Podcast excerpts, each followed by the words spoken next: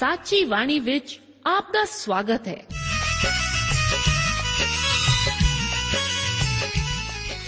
ਪ੍ਰਿय ਸ਼੍ਰੋਤਾ, ਇਹ ਸਾਚੀ ਬਾਣੀ ਕੀ ਹੈ?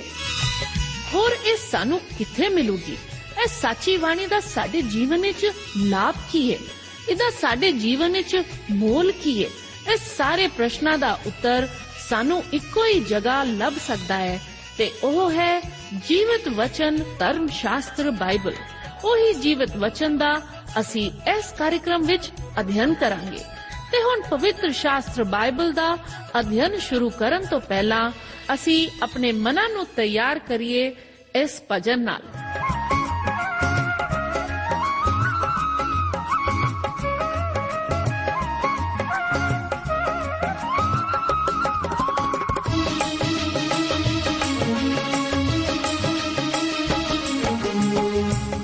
ਵਾਜਾਂ ਮਾਰਦਾ, ਸਲੀਬ ਉੱਤੇ ਟੰਗਿਆ। ਬਾਜਾਂ ਮਾਰਦਾ, ਸਲੀਬ ਉੱਤੇ ਟੰਗਿਆ। ਦਿਲਾਂ ਵਾਲੇ ਹੱਥ ਖੋਲ ਕੇ, ਹੱਥ ਖੋਲ ਕੇ ਕਹਿੰਦਾ, ਪਾਲੈ ਨਜ਼ਾਤ ਪਾਪੀ ਬੰਦਿਆ। ਕਹਿੰਦਾ, ਪਾਲੈ ਨਜ਼ਾਤ ਪਾਪੀ ਬੰਦਿਆ। ਦਿਲਾਂ ਵਾਲੇ ਹੱਥ ਖੋਲ ਕੇ ਹੱਥ ਖੋਲ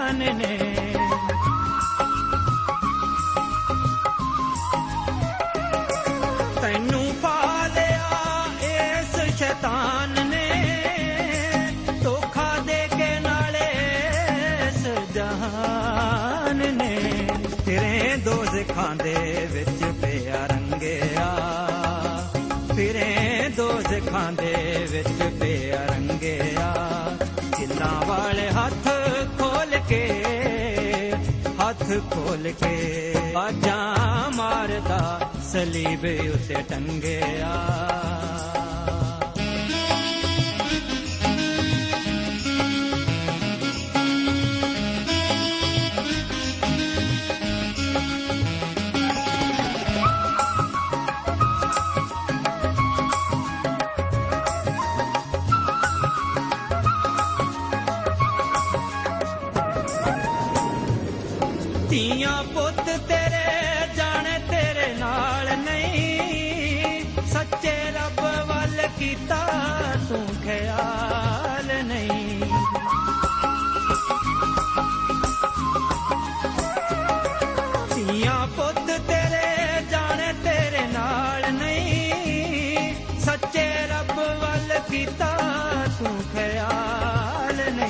ਨਹੀਂ ਸ਼ਮਾ ਜਗਦੀ ਤੇ ਸੜਿਆ ਪਤੰਗਿਆ ਸ਼ਮਾ ਜਗਦੀ ਤੇ ਸੜਿਆ ਪਤੰਗਿਆ ਕਿੱਲਾਂ ਵਾਲੇ ਹੱਥ ਖੋਲ ਕੇ, ਹੱਥ ਖੋਲ ਕੇ ਵਾਜਾਂ ਮਾਰਦਾ ਸਲੀਬ ਉਤੇ ਟੰਗਿਆ।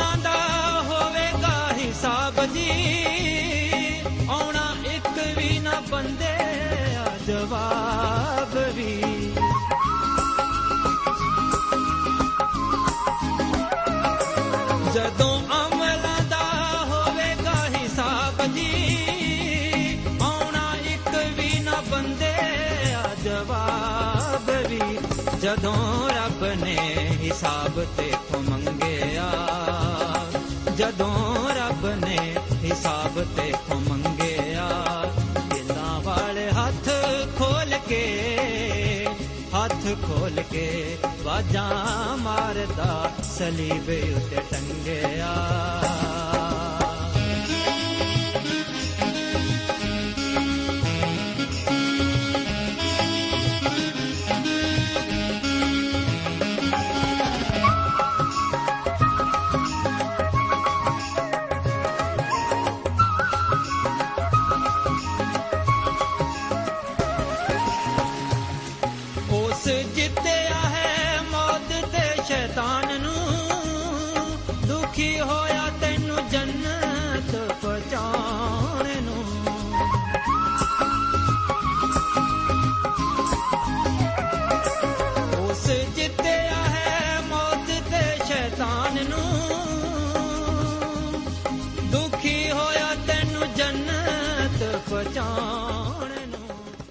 ਬਾਈਬਲ ਧਰਮ ਸ਼ਾਸਤਰ ਦੇ ਵਚਨ ਹਨ ਕਿ ਮਨੁੱਖ ਦਾ ਪੁੱਤਰ ਗੁਆਚੇ ਹੋਇਆਂ ਨੂੰ ਭਾਲਣ ਅਤੇ ਬਚਾਉਣ ਲਈ ਆਇਆ ਹੈ।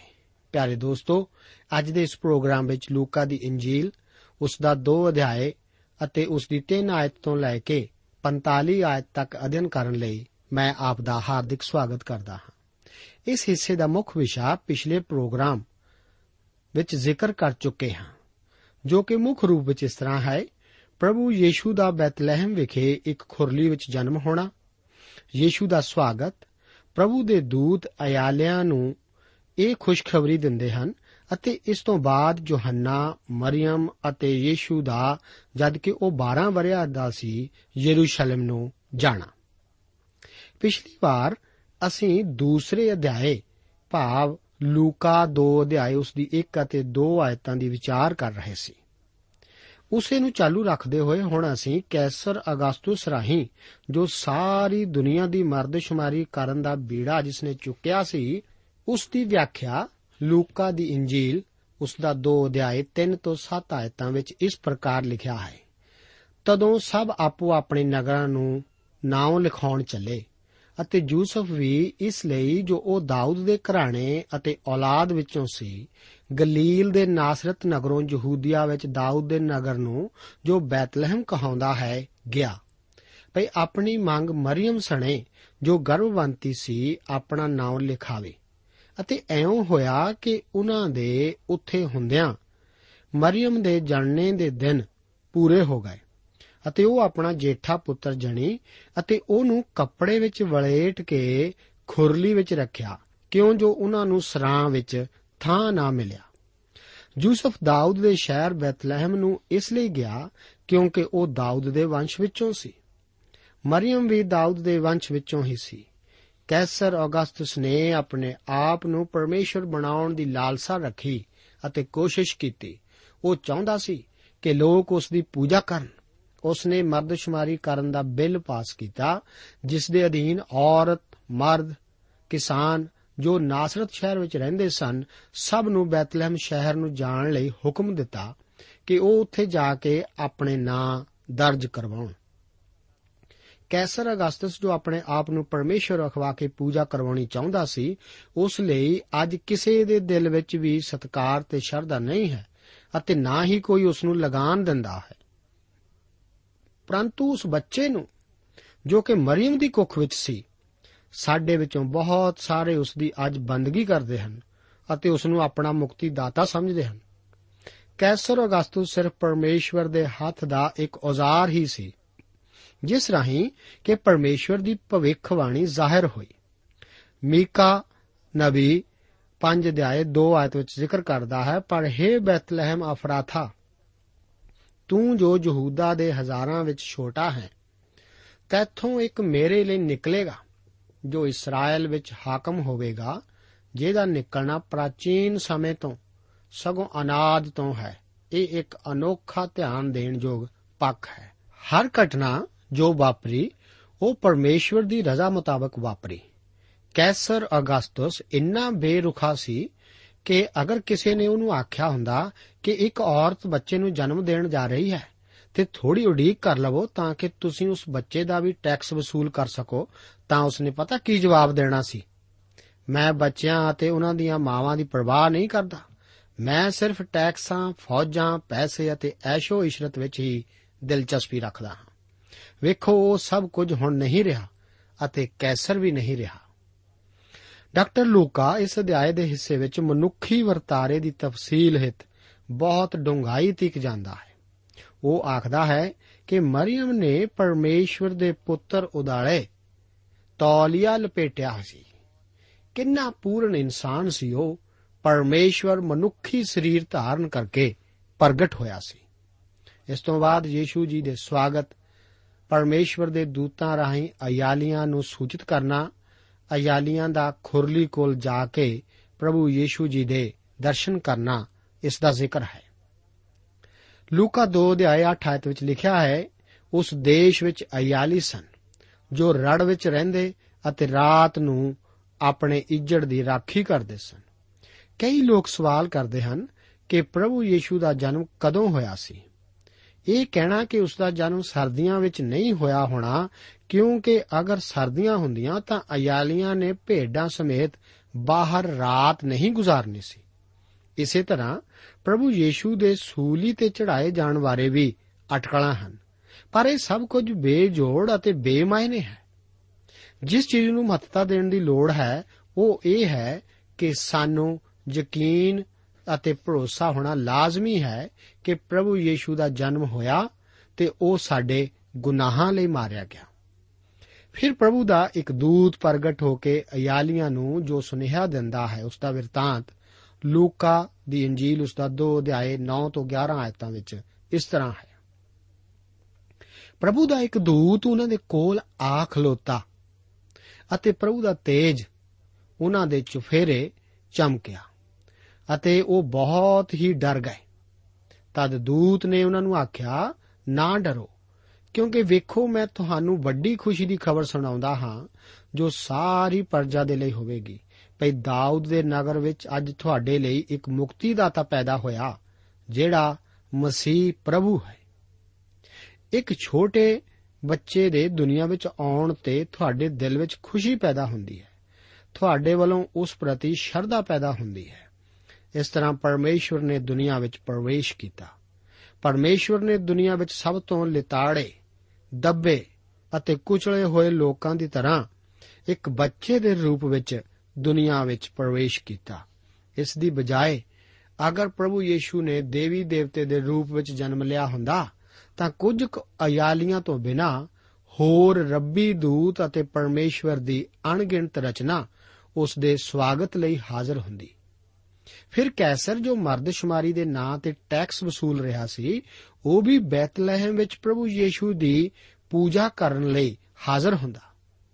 ਪ੍ਰਭੂ ਯੀਸ਼ੂ ਸਿਰਫ ਇੱਕ ਛੋਟੇ ਬੱਚੇ ਦੇ ਰੂਪ ਵਿੱਚ ਹੀ ਆਏ। ਇਸ ਨੂੰ ਹੋਰ ਸਾਫ਼ ਤੌਰ ਤੇ 12 ਆਇਤ ਵਿੱਚ ਇਸ ਤਰ੍ਹਾਂ ਲਿਖਿਆ ਹੈ, ਅਤੇ ਤੁਹਾਡੇ ਲਈ ਇਹ ਪਤਾ ਹੈ ਕਿ ਤੁਸੀਂ ਇੱਕ ਬਾਲਕ ਨੂੰ ਕੱਪੜੇ ਵਿੱਚ ਵਲੇਟਿਆ ਅਤੇ ਖੁਰਲੀ ਵਿੱਚ ਪਿਆ ਹੋਇਆ ਪਾਓਗੇ। ਪ੍ਰਭੂ ਯੀਸ਼ੂ ਇਸ ਦੁਨੀਆ ਵਿੱਚ ਇੱਕ ਮਨੁੱਖੀ ਜਾਮੇ ਵਿੱਚ ਆਏ।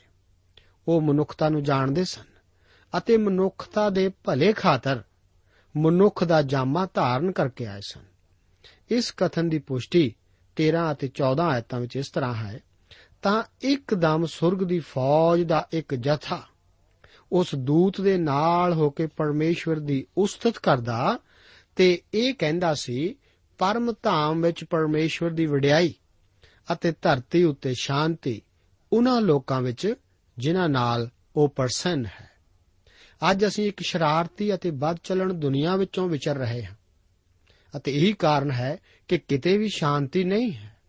ਸ਼ਾਂਤੀ ਉਹਨਾਂ ਵਿੱਚ ਹੈ ਜੋ ਸ਼ੁਭ ਇਸ਼ਾਵਾਂ ਦੇ ਮਾਲਕ ਹਨ। ਅਗਰ ਤੁਸੀਂ ਉਹਨਾਂ ਵਿੱਚੋਂ ਇੱਕ ਹੋ ਜੋ ਪ੍ਰਭੂ ਯੀਸ਼ੂ ਕੋਲ ਆਏ ਹੋ ਅਤੇ ਉਸ ਨੂੰ ਆਪਣਾ ਮੁਕਤੀਦਾਤਾ ਮੰਨਦੇ ਹੋ, ਤਦ ਤੁਸੀਂ ਪਰਮੇਸ਼ਵਰ ਦੀ ਸ਼ਾਂਤੀ ਬਾਰੇ ਜਾਣ ਸਕਦੇ ਹੋ। ਇਸ ਬਾਰੇ ਰੋਮੀਆਂ ਦੀ ਪੱਤਰੀ ਉਸ ਦਾ 5 ਅਧਿਆਇ ਉਸ ਦੀ ਇਕਾਇਤ ਵਿੱਚ ਲਿਖਿਆ ਹੈ, ਸੋ ਜਦੋਂ ਅਸੀਂ ਨੇਚਾ ਨਾਲ ਧਰਮੀ ਠਹਿਰਾਏ ਗਏ ਤਾਂ ਅਸੀਂ ਆਪਣੇ ਪ੍ਰਭੂ ਯੀਸ਼ੂ ਮਸੀਹ ਰਾਹੀਂ ਪਰਮੇਸ਼ਵਰ ਵੱਲ ਸ਼ਾਂਤੀ ਰੱਖੀਏ। ਜਦੋਂ ਯੀਸ਼ੂ ਜੀ ਪਹਿਲੀ ਮਰਤਬਾ ਦੁਨੀਆ ਵਿੱਚ ਆਏ ਤਾਂ ਐਸੀ ਸ਼ਾਂਤੀ ਉਹ ਨਾਲ ਲੈ ਕੇ ਆਏ ਸਨ, ਜਦੋਂ ਉਹ ਦੂਸਰੀ ਮਰਤਬਾ ਦੁਨੀਆ ਵਿੱਚ ਆਉਣਗੇ। ਤਾਂ ਉਹ ਸ਼ਾਂਤੀ ਦੇ ਰਾਜਕੁਮਾਰ ਦੇ ਤੌਰ ਤੇ ਆਉਣਗੇ।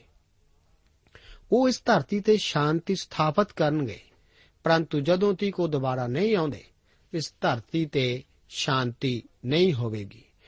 ਪਰਮੇਸ਼ਵਰ ਦੇ ਦੂਤ ਜਦੋਂ ਵਾਪਸ ਚਲੇ ਗਏ, ਇਸ ਬਾਰੇ ਲੂਕਾ 2 ਅਧਿਆਇ ਉਸ ਦੀ 15 ਅਤੇ 16 ਆਇਤ ਵਿੱਚ ਇਸ ਤਰ੍ਹਾਂ ਕਹੀ ਗਈ ਹੈ, ਤਾਂ ਐਉਂ ਹੋਇਆ ਕਿ ਜਦ ਦੂਤ ਉਹਨਾਂ ਦੇ ਕੋਲੋਂ ਆਕਾਸ਼ ਉੱਤੇ ਚਲੇ ਗਏ ਤਦ ਅਯਾਲੀਆਂ ਨੇ ਆਪਸ ਵਿੱਚ ਆਖਿਆ, ਆਓ ਹੁਣ ਬੈਤਲਹਿਮ ਤੀਕਰ ਚਲੀਏ ਅਤੇ ਇਸ ਗੱਲ ਨੂੰ ਜੋ ਹੋਈ ਹੈ ਵੇਖੀਏ ਜਿਹਦੀ ਸਾਨੂੰ ਪ੍ਰਭੂ ਨੇ ਖਬਰ ਦਿੱਤੀ ਹੈ। ਤਦ ਉਹਨਾਂ ਛੇਤੀ ਨਾਲ ਆਣ ਕੇ ਮਰੀਮ ਅਤੇ ਯੂਸਫ ਨੂੰ ਅਤੇ ਉਸ ਬਾਲਕ ਨੂੰ ਖੁਰਲੀ ਵਿੱਚ ਪਿਆ ਡਿਠਾ। ਇਹਨਾਂ ਆਇਤਾਂ ਦੇ ਅਨੁਸਾਰ ਬਾਲਕ ਯੀਸ਼ੂ ਦੇ ਦਰਸ਼ਨ ਸਭ ਤੋਂ ਪਹਿਲਾਂ ਅਯਾਲੀਆਂ ਨੇ ਕੀਤੇ। ਅਸਲ ਵਿੱਚ ਵਿਦਵਾਨ ਮਨੁੱਖਾਂ ਨੇ ਪ੍ਰਭੂ ਯੀਸ਼ੂ ਨੂੰ ਕਈ ਚਿਰ ਬਾਅਦ ਵਿੱਚ ਦੇਖਿਆ, ਜਦੋਂ ਉਹ ਇੱਕ ਘਰ ਵਿੱਚ ਰਹਿ ਰਿਹਾ ਸੀ। ਅਗਲੀਆਂ ਆਇਤਾਂ, ਭਾਵ ਲੂਕਾ 2 ਅਧਿਆਇ 17 ਤੋਂ 20 ਆਇਤ ਵਿੱਚ ਇਸ ਤਰ੍ਹਾਂ ਵਰਣਨ ਹੈ, ਅਤੇ ਵੇਖ ਕੇ ਉਹਨਾਂ ਨੇ ਉਸ ਵਚਨ ਨੂੰ ਜਿਹੜਾ ਉਸ ਬਾਲਕ ਦੇ ਹੱਕ ਵਿੱਚ ਉਹਨਾਂ ਨੇ ਕਿਹਾ ਗਿਆ ਸੀ, ਸੁਣਾਇਆ, ਅਤੇ ਸਾਰੇ ਸੁਣਨ ਵਾਲੇ ਇਹਨਾਂ ਗੱਲਾਂ ਤੋਂ ਜੋ ਅਯਾਲੀਆਂ ਨੇ ਉਹਨਾਂ ਨੂੰ ਕਹੀਆਂ, ਸੁਣਿਆ, ਉਹ ਹੈਰਾਨ ਹੋਏ। ਪਰ ਮਰੀਮ ਨੇ ਇਹਨਾਂ ਸਭਨਾ ਗੱਲਾਂ ਨੂੰ ਆਪਣੇ ਹਿਰਦੇ ਵਿੱਚ ਧਿਆਨ ਨਾਲ ਰੱਖਿਆ ਅਤੇ ਅਯਾਲੀ ਇਹਨਾਂ ਸਭਨਾ ਗੱਲਾਂ ਦੇ ਵਿਖੇ ਜ਼ਿਕਰ ਉਹਨਾਂ ਨੂੰ ਕਈਆਂ ਗਈਆਂ ਸਨ। ਤਿੱਕਰ ਸੁਣ ਕੇ ਵੇਖ ਕੇ ਪਰਮੇਸ਼ਵਰ ਦੀ ਵਡਿਆਈ ਅਤੇ ਉਸਤਤ ਕਰਦੇ ਹੋਏ ਮੁੜ ਗਏ। ਬਾਲਕ ਯੀਸ਼ੂ ਦੀ ਜ਼ਿੰਦਗੀ ਨੂੰ ਖਤਰਾ ਮਹਿਸੂਸ ਕਰਕੇ ਮਰੀਮ ਅਤੇ ਯੂਸਫ ਉਸ ਨੂੰ ਮਿਸਰ ਲੈ ਗਏ ਅਤੇ ਬਾਅਦ ਵਿੱਚ ਨਾਸਰਤ ਨੂੰ ਵਾਪਸ ਪਰਤ ਆਏ ਕਿਉਂਕਿ ਪ੍ਰਭੂ ਯੀਸ਼ੂ ਮਨੁੱਖੀ ਭੇਖ ਵਿੱਚ ਦੁਨੀਆ ਵਿੱਚ ਆਏ ਅਤੇ ਕਿਉਂਕਿ ਉਹ موسی ਦੀ ਸ਼ਰਾ ਦੀ ਅਧੀਨ ਪੈਦਾ ਹੋਏ ਸਨ ਉਸ ਨੇ ਉਸ ਸ਼ਰਾ ਨੂੰ ਅਪਣਾਇਆ ਅੱਗੇ ਪ੍ਰਭੂ ਯੀਸ਼ੂ ਜੀ ਦੀ ਸੁਨਨਤ ਅਤੇ ਮਰੀਮ ਦੇ ਸ਼ੁੱਧੀਕਰਨ ਦਾ ਜ਼ਿਕਰ ਹੈ ਇਸ ਦਾ ਜ਼ਿਕਰ 21 ਅਤੇ 22 ਆਇਤਾਂ ਵਿੱਚ ਇਸ ਤਰ੍ਹਾਂ ਦਰਜ ਹੈ, ਜਾਂ 8 ਦਿਨ ਪੂਰੇ ਹੋਏ ਕਿ ਉਹਦੀਆਂ ਸੁੰਨਤਾਂ ਹੋਣ ਤਾਂ ਉਹਦਾ ਨਾਮ ਯੀਸ਼ੂ ਰੱਖਿਆ ਗਿਆ, ਜੋ ਉਸ ਦੇ ਕੁੱਖ ਵਿੱਚ ਪੈਣ ਤੋਂ ਅੱਗੇ ਦੂਤ ਨੇ ਰੱਖਿਆ ਸੀ, ਜਾਂ ਮੂਸਾ ਦੀ ਸ਼ਰਾ ਮੂਜਬ ਉਹਨਾਂ ਦੇ ਸ਼ੁੱਧ ਹੋਣ ਦੇ ਦਿਨ ਪੂਰੇ ਹੋਏ ਤਾਂ ਉਸ ਨੂੰ ਪ੍ਰਭੂ ਦੇ ਅੱਗੇ ਹਾਜ਼ਰ ਕਰਨ ਲਈ ਯਰੂਸ਼ਲਮ ਵਿੱਚ ਲਿਆਏ। ਬੱਚੇ ਦੇ ਜਨਮ ਤੋਂ 40 ਦਿਨ ਬਾਅਦ ਤੀਕਰ ਔਰਤ ਨੂੰ ਅਸ਼ੁੱਧ ਸਮਝਿਆ ਜਾਂਦਾ ਸੀ ਜੋ ਕਿ موسی ਦੀ ਸ਼ਰਾ ਦੇ ਮੁਤਾਬਿਕ ਹੈ ਮਰੀਮ ਨੂੰ ਇੱਕ ਪਾਪੀ ਵਜੋਂ ਪਰਮੇਸ਼ਵਰ ਅੱਗੇ ਭੇਂਟ ਕਰਨ ਲਈ ਕੋਈ ਚੀਜ਼ ਬਲੀ ਦੇਣ ਲਈ ਲਿਆਉਣੀ ਸੀ ਉਸ ਨੂੰ ਇੱਕ ਮੁਕਤੀਦਾਤਾ ਦੀ ਲੋੜ ਸੀ ਜਿਵੇਂ ਉਸਨੇ ਕਿਹਾ ਸੀ ਮਰੀਮ ਨੇ ਕੀ ਬਲੀ ਚੜਾਇਆ ਇਸ ਦਾ ਜ਼ਿਕਰ 23 ਅਤੇ 24 ਆਇਤਾਂ ਵਿੱਚ ਇਸ ਪ੍ਰਕਾਰ ਹੈ ਜਿਵੇਂ ਪ੍ਰਭੂ ਦੀ ਸ਼ਰਾ ਵਿੱਚ ਲਿਖਿਆ ਹੋਇਆ ਹੈ ਭਈ ਹਰੇਕ ਕੁੱਖ ਦਾ ਖੋਲਣ ਵਾਲਾ ਨੂਰ ਪ੍ਰਭੂ ਦੇ ਲਈ ਪਵਿੱਤਰ ਰਖਵਾਏਗਾ।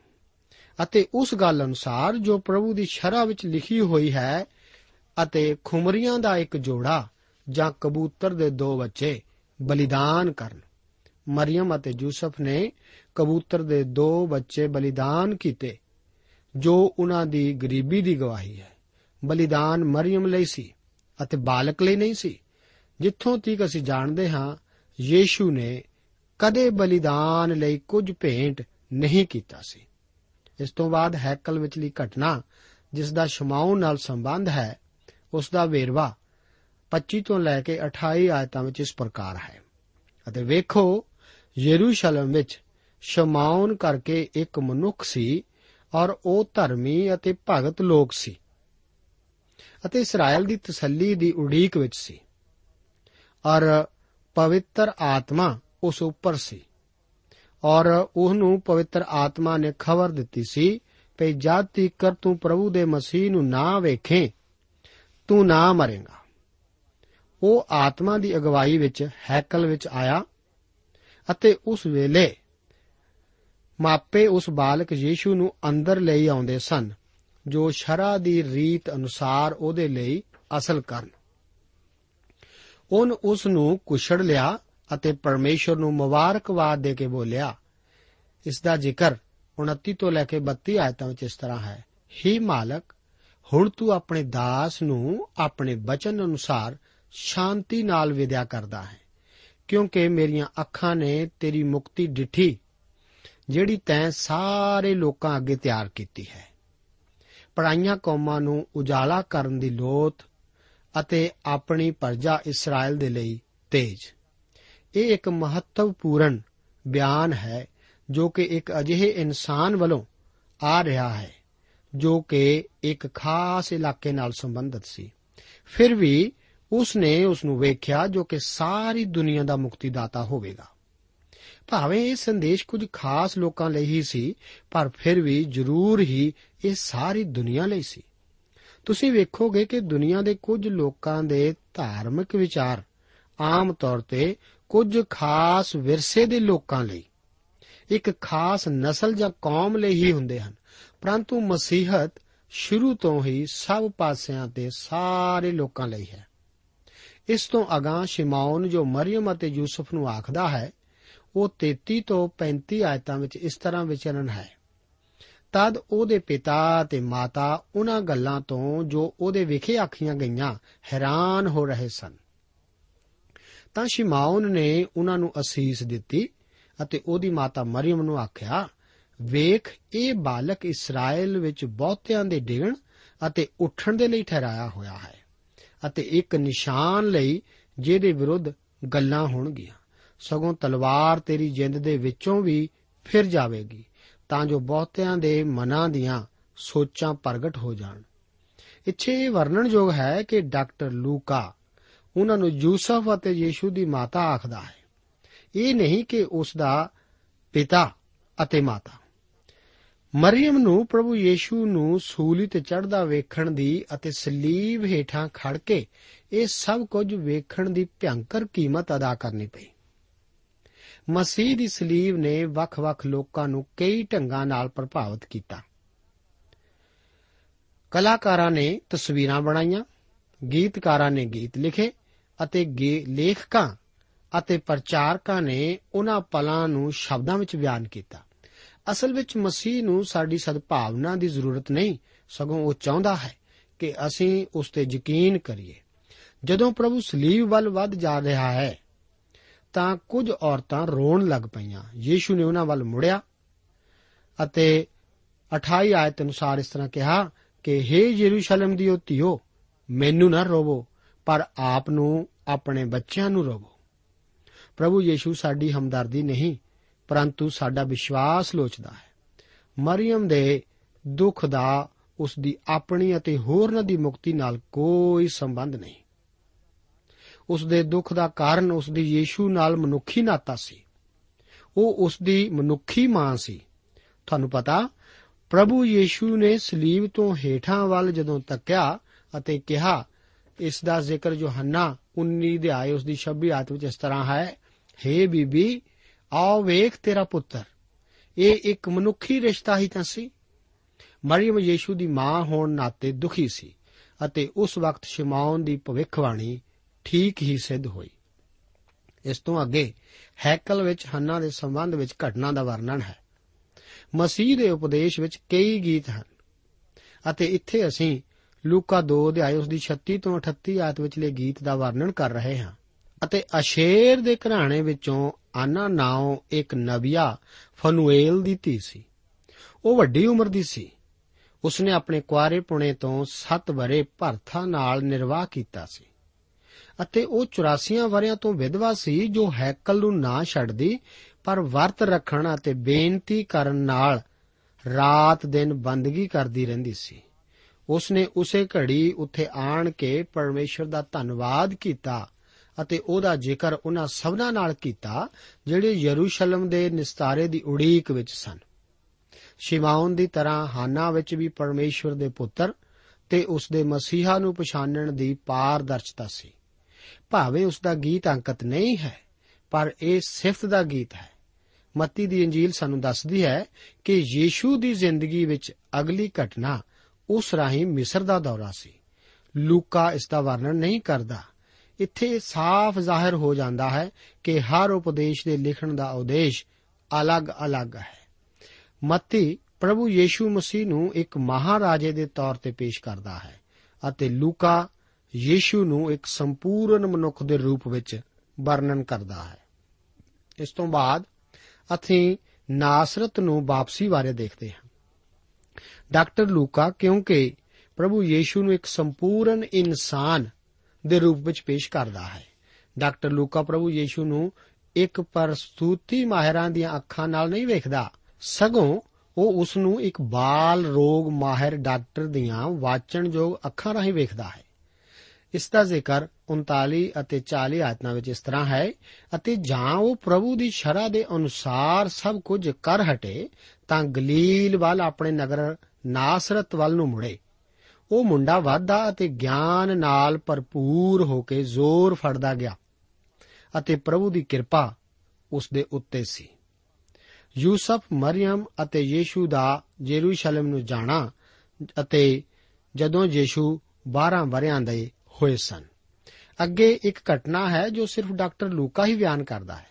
ਲੂਕਾ ਨੇ ਅਜਿਹਾ ਇਸ ਲਈ ਕੀਤਾ ਕਿਉਂਕਿ ਉਹ ਇੱਕ ਬਾਲ ਰੋਗ ਮਾਹਿਰ ਡਾਕਟਰ ਹੈ ਅਤੇ ਉਹ ਪ੍ਰਭੂ ਵਿੱਚ ਇੱਕ ਬੱਚੇ ਅਤੇ ਮਨੁੱਖ ਦੋਹਾਂ ਦੇ ਤੌਰ ਤੇ ਹੀ ਦਿਲਚਸਪੀ ਰੱਖਦਾ ਹੈ। ਕਿਉਂਕਿ ਮਸੀਹੀ ਉਪਦੇਸ਼ਾਂ ਵਿੱਚ ਪ੍ਰਭੂ ਯੀਸ਼ੂ ਦੇ ਸ਼ੁਰੂ ਦੀ ਜ਼ਿੰਦਗੀ ਬਾਰੇ ਕੁਝ ਦਰਜ ਨਹੀਂ ਹੈ। ਕੁਝ ਲੋਕ ਪ੍ਰਭੂ ਯੀਸ਼ੂ ਦੀ ਜ਼ਿੰਦਗੀ ਦੇ ਇਹਨਾਂ ਸਾਲਾਂ ਨੂੰ ਚੁੱਪ ਵਾਲੇ ਸਾਲ ਆਖਦੇ ਹਨ। ਮੇਰੇ ਵਿਸ਼ਵਾਸ ਅਨੁਸਾਰ ਅਗਰ ਤੁਸੀਂ ਪੁਰਾਣੇ ਨੇਮ ਦੀਆਂ ਆਇਤਾਂ ਨੂੰ ਗੌਰ ਨਾਲ ਪਾਚੋ, ਤਾਂ ਇਹਨਾਂ ਸਾਲਾਂ ਨੂੰ ਚੁੱਪ ਦੇ ਸਾਲ ਨਹੀਂ ਕਿਹਾ ਜਾ ਸਕਦਾ। ਲੂਕਾ ਦਾ ਵਿਰਤਾਂਤ ਵਿਸਤ੍ਰਿਤ ਅਤੇ ਇੱਕ ਵੱਖ ਕਰਨ ਵਾਲੀ ਘਟਨਾ ਹੈ, ਜਿਹੜੀ ਕਿ ਉਦੋਂ ਵਾਪਰੀ ਜਦੋਂ ਯੀਸ਼ੂ 12 ਵਰਿਆਂ ਦਾ ਸੀ। ਇਸ ਘਟਨਾ ਦਾ ਵਰਣਨ 41 ਤੋਂ ਲੈ ਕੇ 45 ਆਇਤਾਂ ਵਿੱਚ ਇਸ ਪ੍ਰਕਾਰ ਹੈ।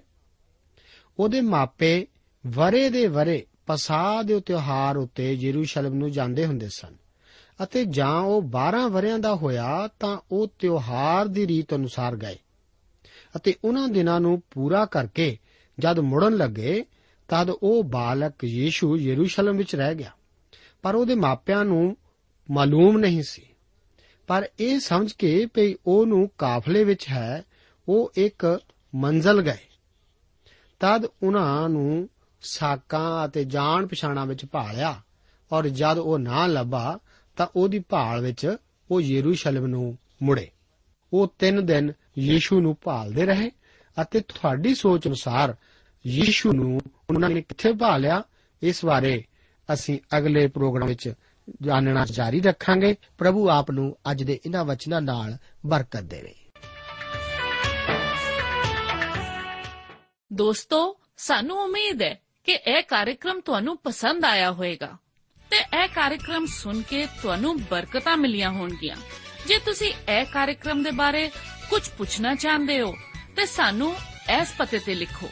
Program Sachi Bani, post box number 1715 sector 36 Chandigarh 160036 ਪਤਾ ਇੱਕ ਵਾਰ ਫੇਰ ਸੁਣ ਲਓ। Program Sachi Bani post box number 1715 sector 36 Chandigarh 160036 ਸਾਡਾ ਈਮੇਲ ਪਤਾ ਹੈ punjabi ttb at twr dot in ਪਤਾ ਇੱਕ ਵਾਰ ਫੇਰ ਸੁਣ ਲਓ punjabi ttb at twr dot in ਹੁਣ ਸਾਡੇ ਪ੍ਰੋਗਰਾਮ ਦਾ ਸਮੇਂ ਸਮਾਪਤ ਹੁੰਦਾ ਹੈ ਉਮੀਦ ਹੈ ਅਗਲੇ ਪ੍ਰੋਗਰਾਮ ਵਿੱਚ ਤੁਹਾਡੇ ਨਾਲ ਫੇਰ ਪੇਂਟ ਹੋਏਗੀ। ਰੱਬ ਤੁਹਾਨੂੰ ਬਰਕਤ ਦੇ